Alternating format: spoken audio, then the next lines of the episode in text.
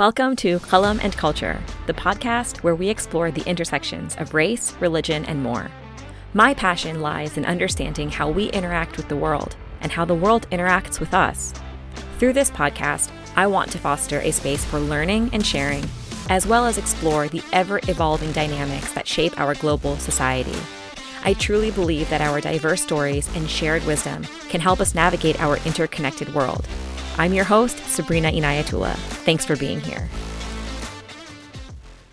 Welcome to today's episode of Qalam and Culture. Previously, we explored the Hussein McMahon correspondence. We will do a brief overview of the Hussein McMahon correspondence, but for a comprehensive understanding, check out our last episode. Continuing from that discussion, we delve into the Sykes Picot Agreement, a secret treaty that played a pivotal role in shaping the Middle East. Why was this treaty kept hidden? And what were the motivations driving it? We will unravel the story behind this clandestine treaty and shed light on the global powers and architects involved and the impact of their decisions. So let's recap. The time is World War I. And the discovery of oil in the Middle East shortly before World War I significantly increased the region's importance as oil became its global currency. The two sides during this war were Team Allies, with key players Britain and France, and Team Central Powers, with key players the Ottoman Empire and Germany. A promise was made through a series of letters between the British High Commissioner of Egypt, Sir Henry McMahon, and Sharif Hussein of Mecca. His title, Sharif, could be likened to that of a modern day governor. So these letters became known as the Hussein McMahon correspondence. And through this correspondence, the British promised the Arabs a large area of land that included parts of the Arabian Peninsula in exchange for an Arab rebellion against the Ottoman Empire, which the British would back. Hussein leads this Arab uprising, and thus the Hussein McMahon correspondence becomes the catalyst for the Arab revolt. During the period that Hussein and McMahon were corresponding, Britain and France were also having a conversation. They were in secret talks, which resulted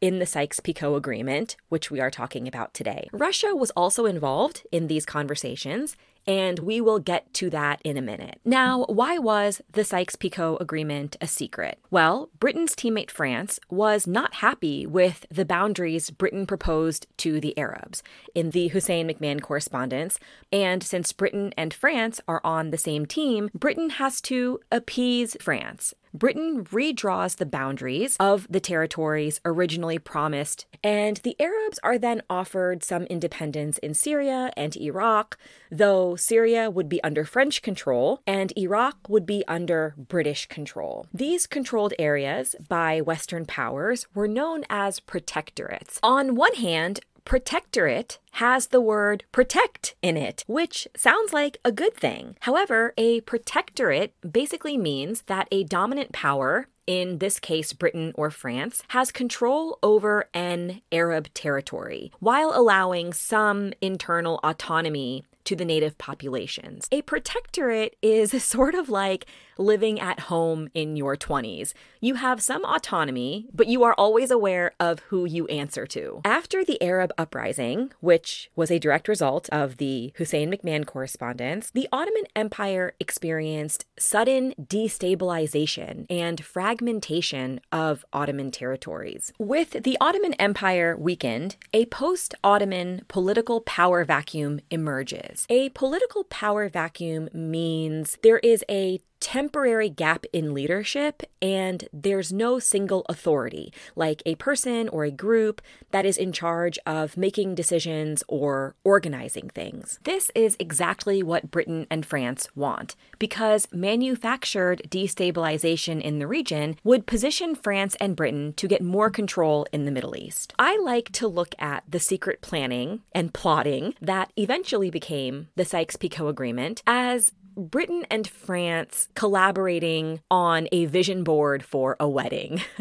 Each is cutting out pictures of wedding dresses, which represent Ottoman territories, and pinning them to their vision board. Britain and France meticulously plan which dresses, or territories they desire. They strategize how to acquire them and tailor the borders to fit their aspirations. During these talks, France and Britain realize they need to include their teammate Russia. This is all happening pre internet, and there is no share button. The only way for France and Britain to share their vision board with Russia is to go to Russia. So they go to Petrograd, which is modern day St. Petersburg, in the spring of 1916. On the British side was Sir Mark Sykes, a diplomat and politician and military officer who played a key role in the negotiations and actually died soon after in the influenza pandemic of 1918. On the French side was Francois Georges Picot, a French diplomat with a legal background. He was instrumental in precisely defining the zones of influence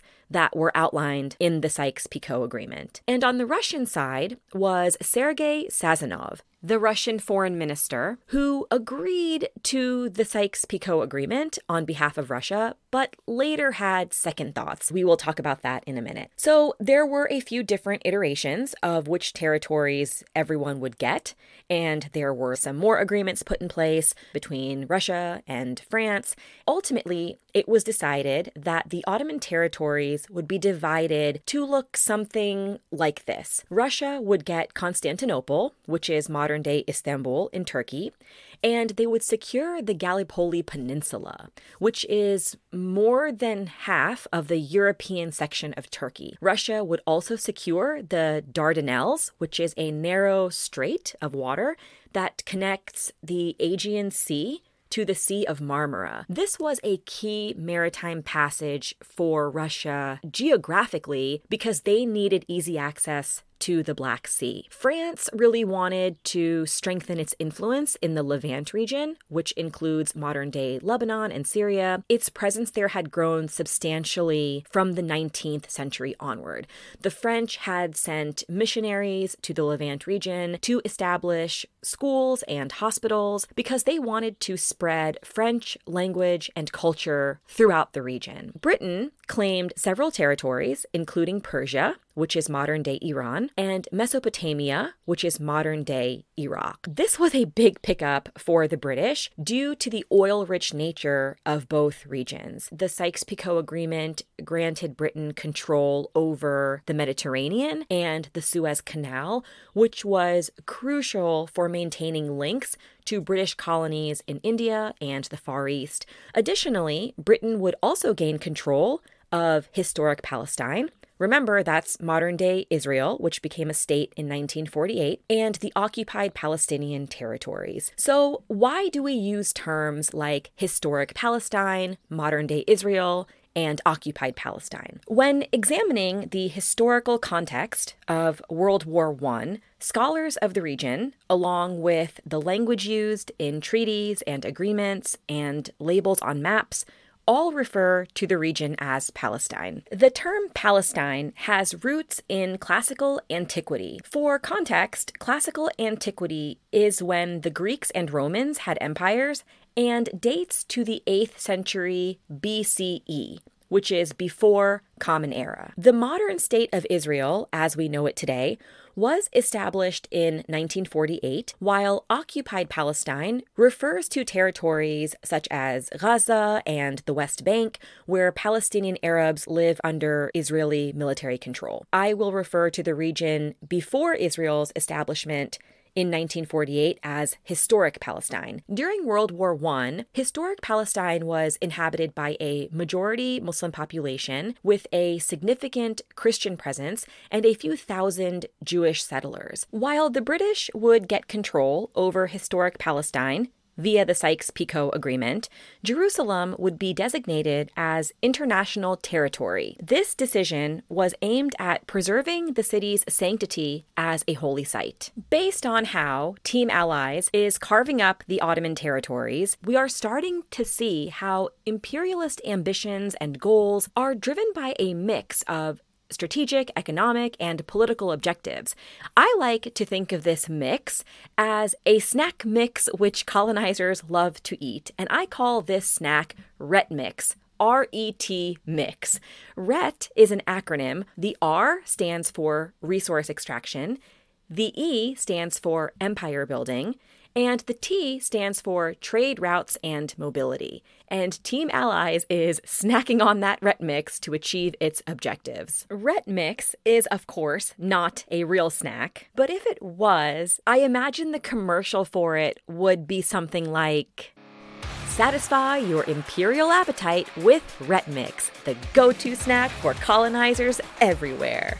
With Russia, France, and Britain from Team Allies satisfied with the dresses they've pinned to their vision board, meaning how the Ottoman territories would be carved up, the Sykes Picot Agreement, officially known as the Asia Minor Agreement, is a done deal. It was signed on May 16th, 1916. According to Spencer C. Tucker, a military and war historian, the signing and implementation of the Sykes Picot Agreement meant that self determination in the Middle East was rejected. Russia initially supported the Sykes Picot Agreement, but Foreign Minister Sergei Sazonov becomes skeptical and critical of the Sykes Picot Agreement and its provisions.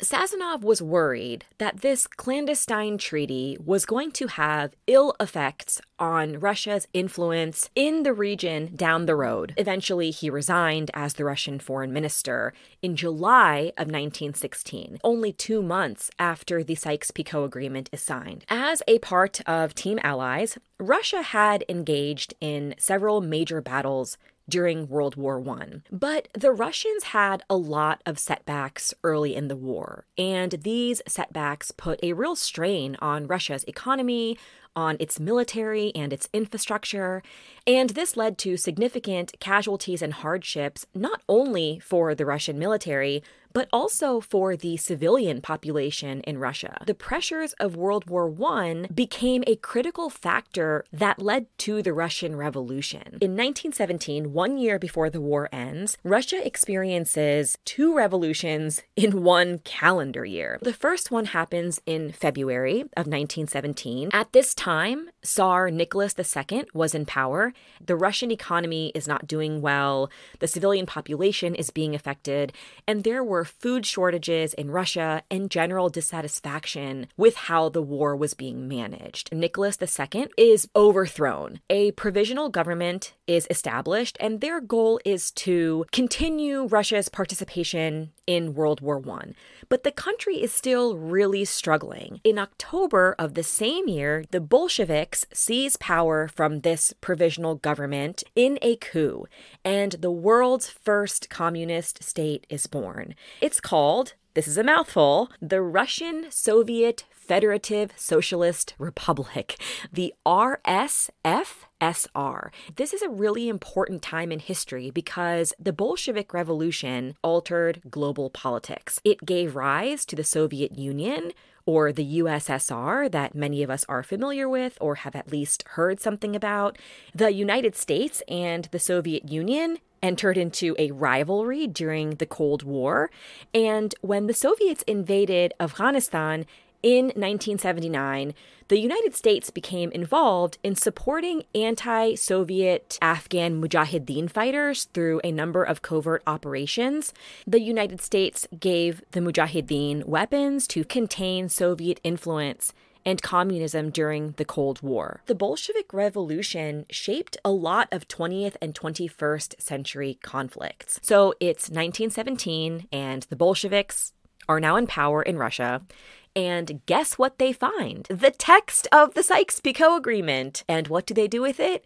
They release the text into the wild. They leaked the tapes. So Russia is already having a hard time during World War 1. Then it experiences its own double revolution within 1 year, but they have already secured Constantinople. Remember, that's modern day Istanbul via the Sykes Picot Agreement. So at this point, there's no real reason for Russia to continue in the war.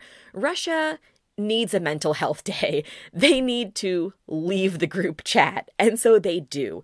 Russia, with the Bolsheviks in power, withdraw from World War I. Now, when the Bolsheviks released this text of the Sykes Picot Agreement, This causes a lot of controversy and embarrassment for the British and the French, and it significantly undermined Arab trust in Team Allies because the Sykes Picot Agreement contradicted the promises made to Arab leaders about their post war independence and sovereignty. Almost simultaneously, the Arabs learn about the Balfour Declaration, which we will get to in a minute and will be the focus of our next episode. When the Arabs find out about the secretive Sykes Picot Agreement, so do the Italians. Italy was was also on Team Allies, but they were not included in the negotiations. Remember, that was a conversation between Britain, France, and Russia. Italy is like, hey, no fair we want a wedding dress too. We also want some of the Ottoman territories. As politics go, there are more negotiations and different agreements that are signed, and eventually Italy would receive a large part of Turkish land particularly where there was an Italian population in southern Anatolia, close to the border of Persia, which is modern day Iran, and a sphere of influence in the northern part of Smyrna on the western side of Turkey. This area is modern day Izmir. Everyone seems to be getting what they want. However, the post war reality and aftermath of the Sykes Picot Agreement was quite different. The French faced challenges in the Levant region due to its diverse population, including Muslims, both Shia and Sunni, various Christian denominations, and Jews. The challenges were not because of ethnic or sectarian violence, but ultimately the Druze ethnic minority revolted against the French after World War I in the Great Syrian Revolt of 1925. Remember, the French had a goal of spreading French language and French culture, and this diverse area of the Levant was not having it. They wanted to remove French control that had been imposed by the Mandate authorities and the Sykes Picot Agreement. Italy got some territorial gains in Turkey, as we just mentioned. However, Italy faced problems due to geopolitical changes, such as tensions between Greek and Turkish national movements and Turkish resistance led by Mustafa Kemal Ataturk, who later went on to become the first president of the Republic of Turkey. After several treaties, Italy renounced its claim to the Turkish territories. They were like, Forget about it. Back to my marinara. And they just cut their losses and left. As we can see, a post Sykes Picot Agreement world is not panning out the way Britain and France expected. And things come to a head in 1919 at the Paris Peace Conference, which is being held to officially end World War I. And we will talk about that in a minute. Here, Britain and France are having disagreements as to which territories would come under their control. Representatives from France, Britain, and Italy are present at the Paris Peace Conference, as is the United States. President Woodrow Wilson tries to be diplomatic and he basically says self determination is the most important thing and everyone should get their own wedding dress. According to military historian Spencer C. Tucker, Woodrow Wilson is sort of challenged on this point of the right to self determination by British Prime Minister David Lloyd George, who says if everyone deserves self determination, then shouldn't that apply to the Arabs as well? Immediately, Wilson backtracks. He's like, well, when I said everyone has the right to self determination, I meant the United States and Europe. World War I lasted from 1914 to 1918, and the Treaty of Versailles, which officially ends World War I, is signed in 1919 at the Paris Peace Conference. Team allies are declared winners of the war, and on Team Central Powers, the Treaty of Versailles imposed significant penalties and territorial changes on Germany, and the Ottoman Empire basically dismantled and becomes modern day Turkey in 1922. The territorial disputes between Britain and France are not resolved at the Paris Peace Conference. But the following year, in January of 1920, the League of Nations is formed.